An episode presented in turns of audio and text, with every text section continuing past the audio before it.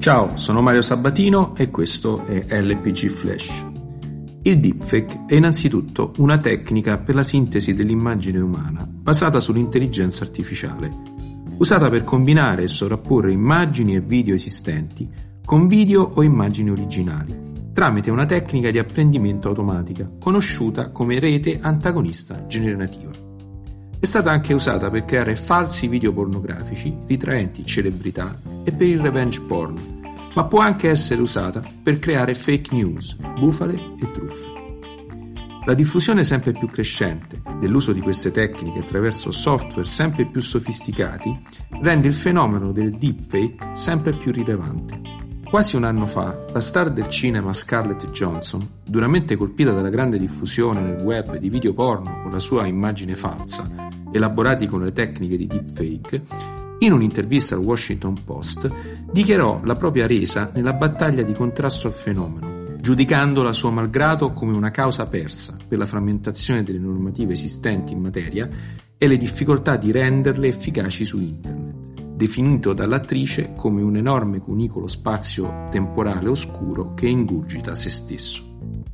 In effetti, è proprio nel mondo del porno che si riscontra la maggiore diffusione di video creati con le tecniche di deepfake.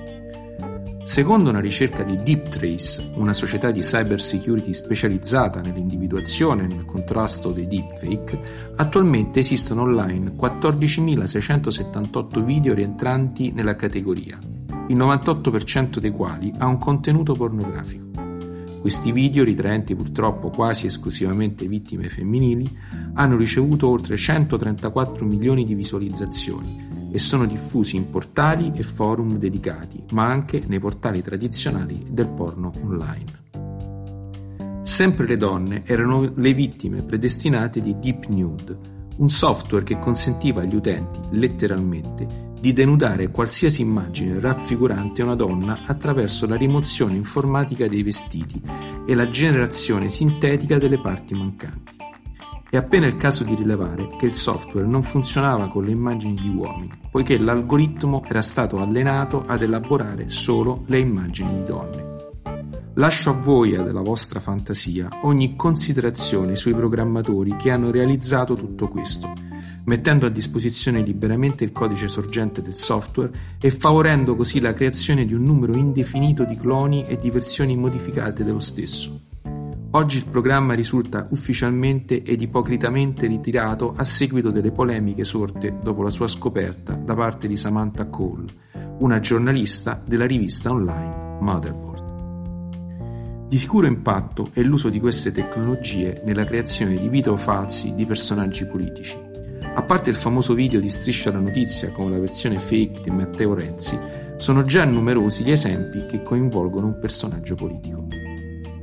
Di certo, l'analisi attenta dei video consente di scoprire eventuali falsi. A volte i contenuti appaiono come palesemente fake perché l'immagine risulta deformata, la risoluzione di alcune parti risulta diversa rispetto al resto, la sincronizzazione dell'audio con le immagini non è perfetta, oppure vi sono degli scarti o dei rallentamenti improvvisi. Altre volte il livello di elaborazione e di perfezione è altissimo e sicuramente il miglioramento della qualità crescerà in maniera esponenziale. Come fronteggiare questi rischi? Prima di tutto, come in tutti i campi umani, la conoscenza e la consapevolezza. Altro fenomeno purtroppo molto diffuso è quello del revenge porn. Revenge porn o revenge pornography sono espressioni della lingua inglese che indicano la condivisione pubblica di immagini o video intimi tramite internet, senza il consenso dei protagonisti degli stessi, nel nostro paese, con legge 19 luglio 2019 numero 69, nota come Codice Rosso, sono state introdotte norme a tutela delle donne e dei soggetti deboli che subiscono violenza per atti persecutori e maltrattamenti. Il delitto di diffusione illecita di immagini o video sessualmente espliciti senza il consenso delle persone rappresentate è sanzionato con la reclusione da 1 a 6 anni e la multa da 5.000 a 15.000 euro. Si apprende dal sito del Garante per la protezione dei dati personali che dall'8 marzo è stato creato un canale di emergenza.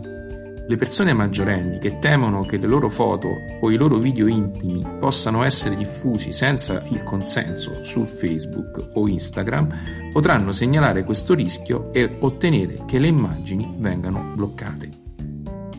La pagina di segnalazione predisposta dal garante è online all'indirizzo www.gpdp.it slash revengeporn. LPG Flash per oggi finisce qui. Buona giornata.